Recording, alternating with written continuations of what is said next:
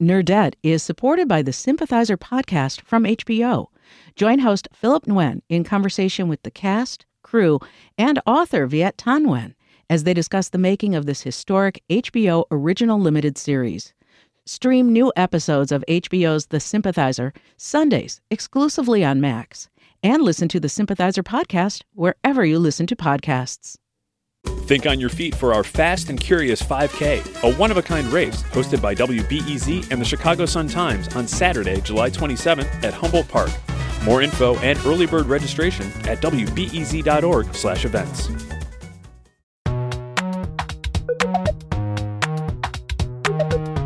Is your hot pocket cold in the middle? It's frozen. But it can be served boiling lava hot.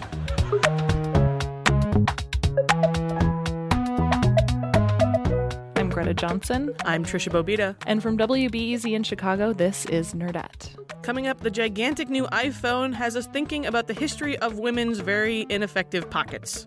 They're more decorative than anything, frankly. And we talk with nerd emperor Hank Green. All that plus homework from comedian Cameron Esposito and your nerd confessions. Right here on Nerdette.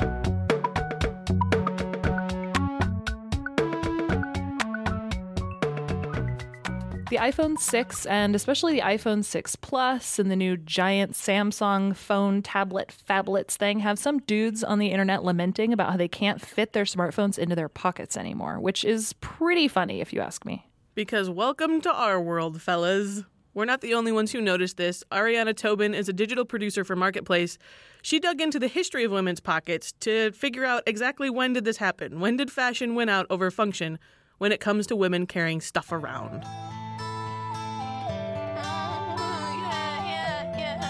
Women's pockets are small. It's not an accident of history that this happened. It's like so deeply related to every other aspect of economy and culture. Everything in clothing, everything in design has some series of thought behind it. And in this case, women's fashion, there are countless academics who have studied the thought and design behind what we wear. I'm looking at what I'm wearing today. Like I don't think I have a single pocket on me. Yeah, I have none. I'm wearing no pockets right now. I have saggy pockets. They're not functional. They're decorative pockets. All right, so now that we've gotten the lay of the land of everyone's current pocket situation, you even did an Instagram video that cracked me up where you showed how difficult this was. It was the biggest phone that I could find in our office. It was like a Samsung Galaxy, which are notoriously huge. And I was impressed. I was actually impressed that it fit in my pocket at all. It didn't last for very long, like it fell out after a couple of seconds, but I got it to stay.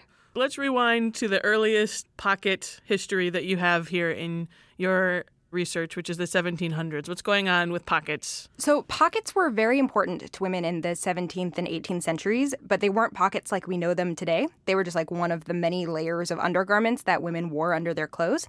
It was like a big bag that they would tie around their waist, and then you'd have a hole in the different layers of skirts that women could reach through to reach into this bag. And it was important because women back then, like most people back then, didn't have a ton of personal space unless you were extremely wealthy, a pocket was often the most safe, most secure, most private space that anyone really even had. So back then, women would spend a bunch of time embroidering pockets, turning them into just really special objects that they'd carry around with them always. And the photos are beautiful, and we'll put a link on our website to make sure people can see them.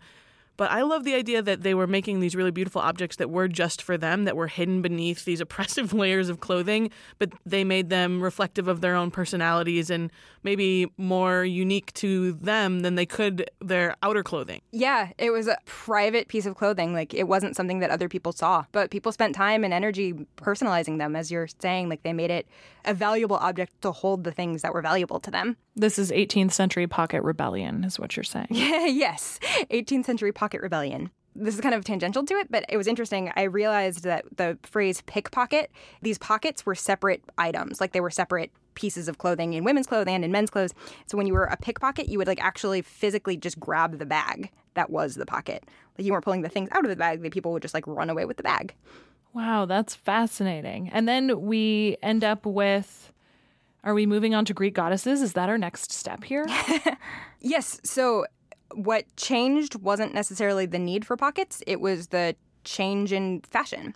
So, there was a big trend toward the end of the 18th century, early 19th century. It was like a neoclassical trend. The big thing was looking like a Greek goddess. And I was told by this fashion historian that I talked with that they would actually go through and like look through literature of ancient Greeks and there was no reference to pockets, so they made clothing that didn't have them. And also the style of like a flowing Greek toga gown was just long and fluid. It was supposed to be these like very sleek lines and these big layers of skirts that women had worn until that point didn't fit with that admiration for the Greeks and the classics. So lines got sleeker and pockets went away.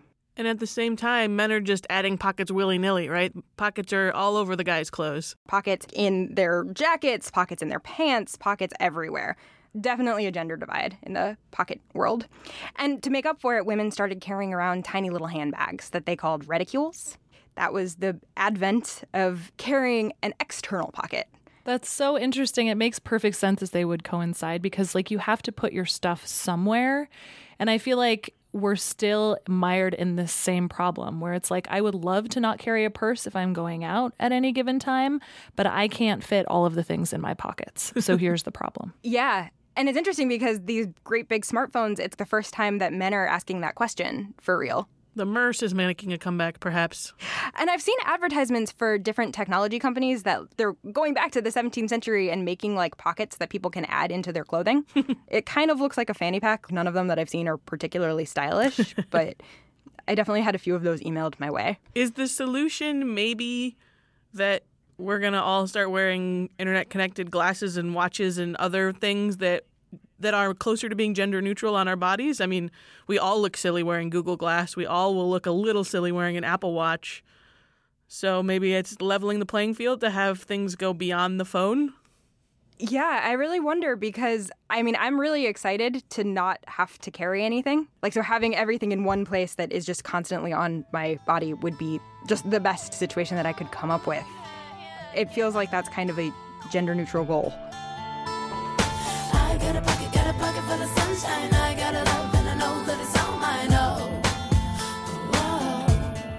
Ariana Tobin is a digital producer for Marketplace. She gets to do a lot of cool stuff for them, like look into the history of choose your own adventure books. We'll put some links at nerdettepodcast.com and we'll have to have her back again soon. Still to come, a conversation with nerd in chief Hank Green and homework from comedian Cameron Esposito.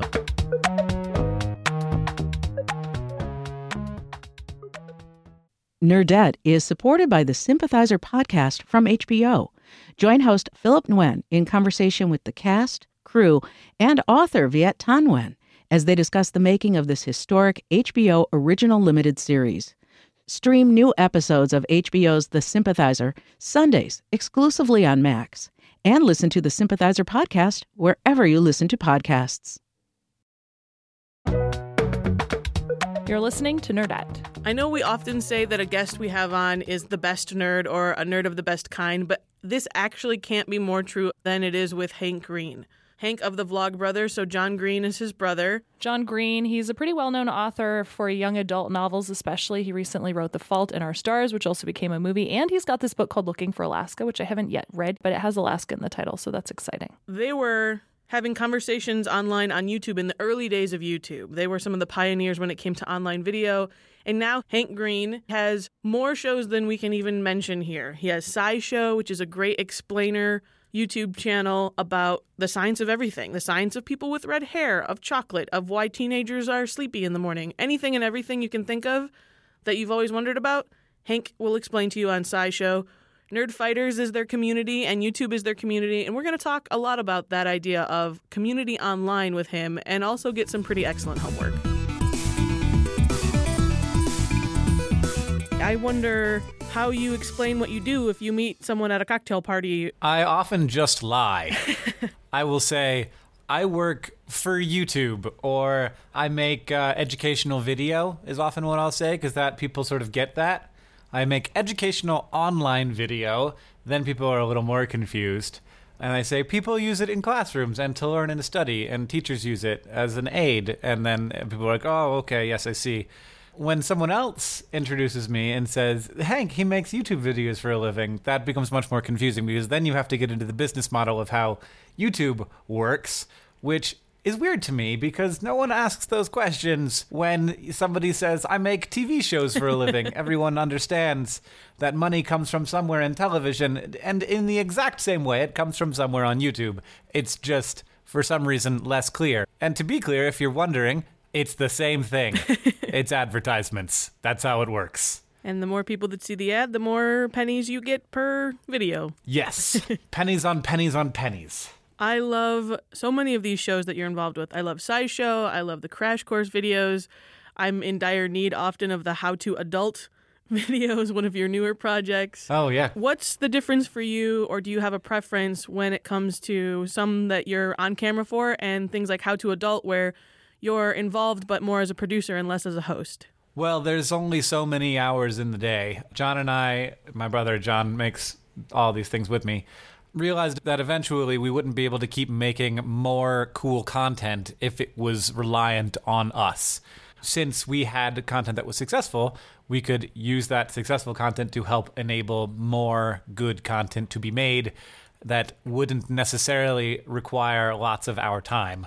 We either have people come to us with ideas, usually people that we've known in the online video world previously, or we will go to people with ideas and say, uh, basically, we want to give you this very small amount of money to help you get this thing off the ground. And in comparison to the sort of grants that YouTube has done and Google have done for content creators, it's just minuscule. It's like several orders of magnitude smaller. But really, what people need is sometimes they need someone to believe in them and to believe that the thing that they're doing is cool. And sometimes they need just enough that they can spend 10 hours a week on something instead of two. And the fact that we can help with equipment and also with a little bit of startup capital, it doesn't just give you an opportunity to free up some time from your other revenue generating time, which is generally called work. It also allows you to realize that this is a cool thing and someone is valuing it. And so it's valuable enough that someone is giving me money to do it and that frees them to believe in the thing. I think that's one of the biggest pieces of why it's worked for us to give a little bit of money to people. Someone in your orbit is actually a friend of our show. Emily from Brain Scoop was the guest at our live podcast, and we love everything about Brain Scoop. And I was wondering about that, whether it's the push or pull when you're finding these people and bringing them into your world. I think of you guys as sort of the nerdier, more awesome version of what Oprah has done, in that you know Rachel Ray, Dr. Oz, that Nate guy, all sort of started as being anointed, I guess, in some way, or given at least a shot from her brand to branch out. And you're doing a similar thing on YouTube with more awesomeness, I would say. Yeah, thanks. sure, I'll take that. I'm a huge Oprah fan. Not in that I have ever watched her show, but from a business person perspective. She remained independent and owned all of her own things, and that's just very unusual in Hollywood, and I hope that it will continue to be more normal as we progress in the new media space. You were early to a lot of these platforms that are now oversaturated with content of varying degrees of quality. So I'm curious how you curate your own media consumption. Who do you look to to help you navigate the fact that the internet often to a lot of us feels like pointing a fire hose at a teacup, the teacup being our brain, and the fire hose being how much information there is to potentially consume. I think I do it like everybody else. I'm on Facebook, and my friends send me links. I follow a lot of different blogs on Tumblr. And uh, the only maybe slightly different thing is that because I run VidCon, which is an online video conference, I do sort of have to keep up on things that maybe I wouldn't normally watch, but it's important for me to understand different worlds of online media. So I will often end up watching and get surprisingly addicted to content that is very clearly not designed for me. Like beauty content is very popular on YouTube, and so I never watched that, but then sort of like, okay, I have to sort of get it, so I'll watch it for VidCon's sake. And two hours later, I'm like, well, you know, this really isn't that different from what I do. The place you end up is the same, which is that we're talking about what it's like to be a person in the world. We started from a point of like, I wanted to show you how to put on the eyeliner, but by the end of it, you're just connected to the personality of the person making the content, and it's much more about the personality than the tutorial. And so it becomes a thing that I find myself spending time watching. So I get, I think, a little bit of a more diverse look because I'm required by my business to have that more diverse look. But it turns out that I, a surprising amount of time, actually really enjoy the content. The fire hose is definitely a fire hose for me. It's right up in my face and it can be really intense. It's also amazing. You know, we live in a world of infinite content. Effectively, it's infinite. So it's really weird to see what people watch when you give them the opportunity to watch pretty much anything. We've come a long way from the three TV channels. That's for Yeah. sure. I wonder if you can help me unpack the phrase YouTube community when it comes to things like something bubbling up from YouTube as its initial platform and becoming a conversation that ends up in maybe broadcast news or things like that. You often hear this shorthand. the YouTube community is reacting to Sam Pepper, for example. Yeah. Something that Yeah. you signed onto a letter with over 100,000 other people signed onto that Yeah. What does that community look like to you? What does it mean to you when someone says YouTube is a community? There's two different things. There's the YouTube community, which is, of course, amorphous and now headed into a space where it's kind of difficult to call it one community. In the early days of the internet, I remember thinking everybody on the internet was sort of the same, and we were all there for the same things. If you had an internet connection, you were a certain type of person because people who weren't nerds didn't have the internet. Right. And so it was just it was a lot of talk about science fiction and Magic the Gathering and Doctor Who and the next generation stuff. At that moment there was an internet community that was very much all the same stuff. And then the internet became a big, diverse, crazy thing. It's hard to celebrate internet culture now because the culture of the internet is, in a very real way, the culture of culture. And that is becoming more the case with online video, where the culture of online video, the, the culture of YouTube, the community of YouTube, is starting to feel a lot like the culture of the world. And the media of YouTube is starting to feel a lot more like mainstream media. Not because it's morphed into mainstream media, but because the mainstream has come to it. So there's a sad part of me that is worried that the YouTube community is sort of a phrase that no longer makes sense because it's so diverse and there are so many different groups of people that don't even know about each other. And as I, you know, am sort of required by my job to get really deep into a lot of different YouTube communities, it becomes very clear that there are a bunch of them and that even if they don't think about each other that much, the things that they might think about each other might not all be positive. But when it comes to the thing that I actually think of as the YouTube community, there is a thing there that I cherish and am proud to be a part of and will always want to be a part of. And I think I will always be a part of. It's just that that term is too general for what it is. And that thing is the group of people who defined the initial space of YouTube.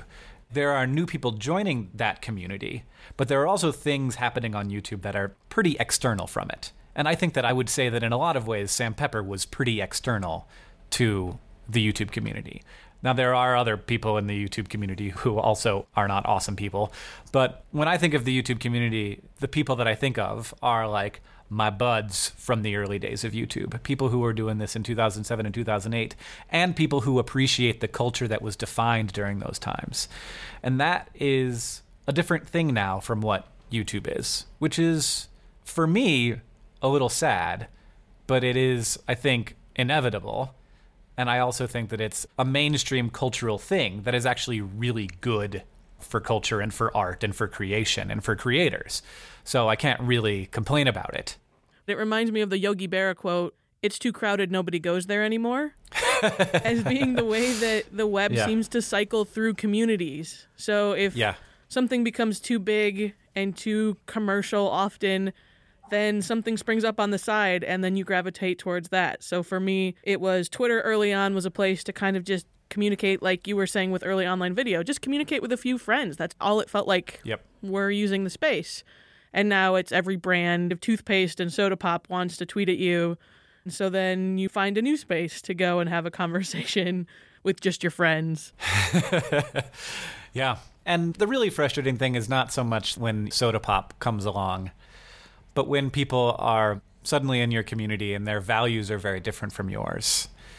And it can be all about money or it can be all about power and it can be even worse than that. And I think that communities that grow almost invariably struggle with that. When the values that were defined as core to the community start to not be celebrated by people who are seen as part of the community. And so the values of that community start to change without any control of the people who feel like they should have some say over what this thing is. I think that there's a fair amount of frustration there, but as you say, there are always other places to go. And YouTube is great in that it allows for a great many different places to be. It is not homogenous at all. And so it's very easy to have a very different experience on YouTube depending on what you're into. Definitely. I was wondering if we could talk a little about 2D glasses. Can you explain those? A couple of years ago, 3D movies started becoming a thing. I liked to go to 3D movies. My wife did not, but I didn't want to like go to the movies and you know say, okay, well you go watch the 2D version, I'll go watch the 3D version, and I'll see you in two hours. So I knew how 3D movies worked because I'm a perpetually curious nerd. And so I was like, well, if I just take these glasses and I take one of the lenses out, knock one lens out of the other pair, and then have the same lens twice, then you won't get a 3D movie. It'll just be a slightly darker 2D movie. That's one of the other problems people have with 3D movies is that they are slightly darker because they block some of the light. So I did that. It worked. And I was like, sort of proud of myself, like, oh, look at me hacking the infrastructure here. and then I was like, maybe other people want these. And I emailed a company in China that makes 3D glasses. And I was like, hey, could we do that except the same polarization in each lens? And they were like, well, that would ruin the glasses. It would be 2D then. And I was like, you got me. That is exactly what I want. And they were like, our job is not to ask questions. and they sent me 5,000 of them, all of which I sold. And then I can have continued to sell lots of 2D glasses. And I sell far more of them when new 3D movies come out. It's very easy to see when there's a new 3D movie coming out because there will be a huge spike in sales of the glasses. You're saving people's eyesight and their relationships by creating these 2D glasses so that couples can see these movies together. Yeah. Is there any piece of technology you've expected would exist by now that doesn't? Maybe a life hack that's simple, like the one you just mentioned, 2D glasses, or something more significant that you just really thought by 2014 we'd have figured out? And why do you think it hasn't happened yet? I think about these things all the time. Let's see. Here's a fairly dumb one. I'm surprised that we're not building tons of nuclear power plants in the United States. And that's not because I think that the current designs we have for nuclear reactors are really great. I think it's because we stopped designing new nuclear reactors in like 1960. Yeah. Which is weird. Like we didn't stop building them. We stopped innovating in that space. That just shocks me. It's almost entirely because of PR. Yeah. That's obviously a long conversation that I could have a significant debate with people about. I feel the same way about genetically modified food. I feel like that line of research has been significantly dampened by weird public relations. And also, I think that back in the 90s, I felt like it was going to be so easy to do genetic modifications and so easy to genetically tailor drugs for individual humans. Everyone thought it was going to come along fast, and it turned out not to that's not a PR problem. That was a problem with us misunderstanding how complicated our bodies were. Sure. Or it turns out the genome is very complicated, more complicated than we thought. And I also am a little surprised that we don't have fusion power, frankly. when I was 10, I was pretty sure that was going to be a thing by 2010, for sure. And I'm surprised that it's taken so long to get electric cars. But here we are, and now I can't really complain about that anymore, which is very nice. Yeah, we're inching towards that. I remember my dad was at the 1939 World's Fair and there was a flying car prototype. And so he spent the rest of his life, having seen one at nine years old, thinking, well, maybe somebody will make a go of this. Nope. Any day now. Any day. Well, Hank Green, thank you so much for joining us on the Nerdette podcast. It was a thrill to have you. We're big fans of pretty much everything you do. Well, thank you very much. It was a pleasure.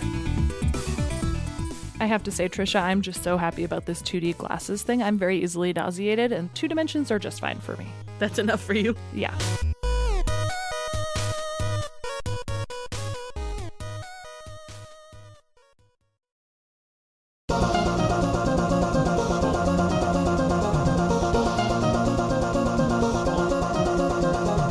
Here's your homework from Hank Green. Just go and Google Hubble Deep Field and watch that for a while.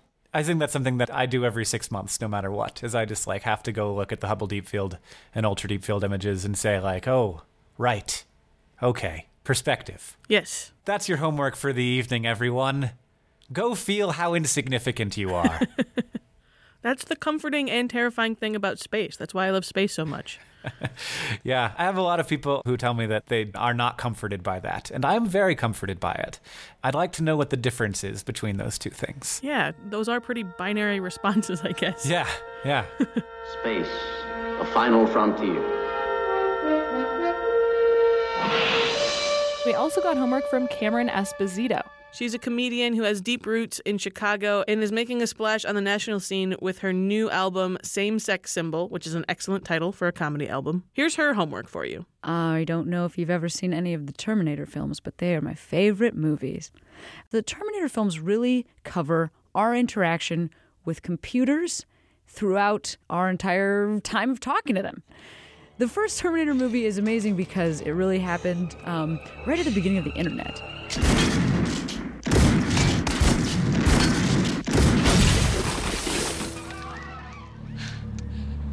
Come with me if you want to live. And if you notice, there's a dance club in this movie that's called Tech Noir. And that's because this is, movie was made at a time where we didn't understand what the internet would be. We were like, maybe it could be a dance club. And I love that about that movie. It's a great interaction with robots and how they are going to be in our lives. Now, let's say Terminator 2. I need your clothes, your boots, and your motorcycle.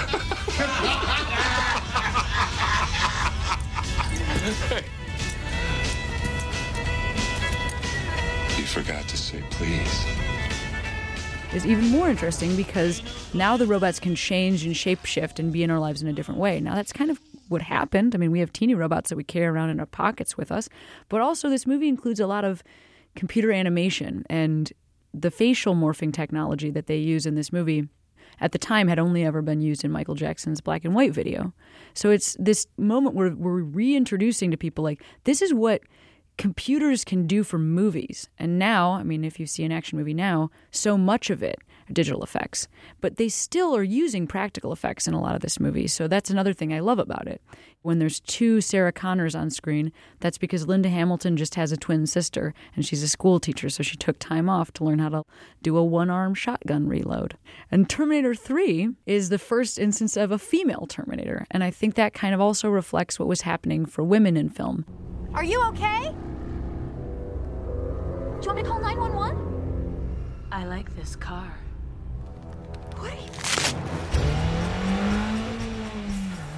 You... Know, Sarah Connor was such a tough character, and she really trained in Terminator 2 to get her bod back in shape after having a baby. And her arms are really developed. And that's the first time that we got to see a woman really work out for a film role. And Terminator 3 has Kristanna Loken in it. She's the female Terminator. And what she does in that movie is important, I think, for something like Game of Thrones. You know, we'd never have a Brienne of Tarth if we didn't have a female Terminator, the Terminatrix. And you can skip Terminator Salvation. It's not good. But there's a new one coming out. I'm excited.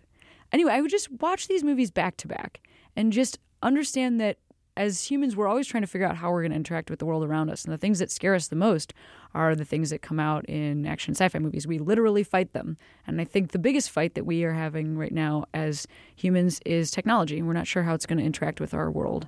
So check those movies out.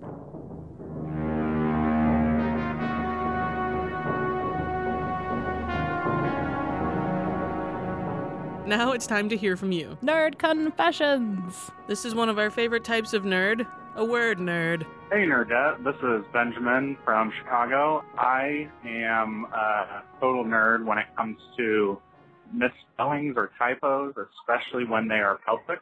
I'm an editor by trade. I check these things out for my job and I get paid for it, but I really like it when I don't get paid. So I live along Sedgwick Street in Chicago and there is a house along the street that right across the street it says Sedgwick, which only has one E and it's S E D G W I C K, but on their address sign it says S E D G E W I C K. Why they didn't look across the street and see how it was spelled, I'm not sure, but I am very happy that they didn't because I'm a total geek about that kind of stuff. That is my nerd confession, and yeah, hope you guys have a good day.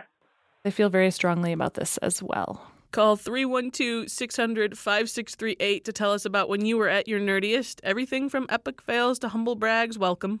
Call us and leave your nerd confession at 312 600 5638. Thanks to Ariana Tobin, Hank Green, and Cameron Esposito for joining us this week. You can find us at nerdettepodcast.com. That's also where you can sign up for our email newsletter. It's on the left side of the homepage. You can talk with us on Twitter at nerdettepodcast, like us on Facebook. We're also at Nerd Podcast on Instagram. It's where we post mini book reviews. So if you're at the bookstore listening to a podcast, pop over to Instagram and see what we've been reading lately. The show is produced by us, Tricia Bobeda and Greta Johnson. With help from Joe Deso, Patrick Burns, and Iris Lynn. Chicago Public Media creates award winning content about the issues that affect nerds like you. More information is available at chicagopublicmedia.org. Our home stations are WBEZ and WCQS. Thank you for listening on iTunes, Stitcher, and SoundCloud. Throw some stars and write us a review on iTunes. It really helps spread the good word about Nerdette. Like the excellent Nielsen Kenneth did. We appreciate all the stars, the retweets, the shares, and just hanging out with you on the interwebs. Yes, but there's one other way you can help Nerdette. If you're a nerd with a business or you work for a good nerd who wants to get your message heard by Nerdette listeners, you can underwrite this show. Email us at nerdettepodcast at gmail.com to learn more about sponsorship opportunities. Our theme music is New Old Toys by Poddington Bear. Do your homework. Do your homework. Nerdette is supported by the Sympathizer podcast from HBO. Join host Philip Nguyen in conversation with the cast, crew, and author Viet Thanh Nguyen as they discuss the making of this historic HBO original limited series. Stream new episodes of HBO's The Sympathizer Sundays exclusively on Max and listen to the Sympathizer podcast wherever you listen to podcasts.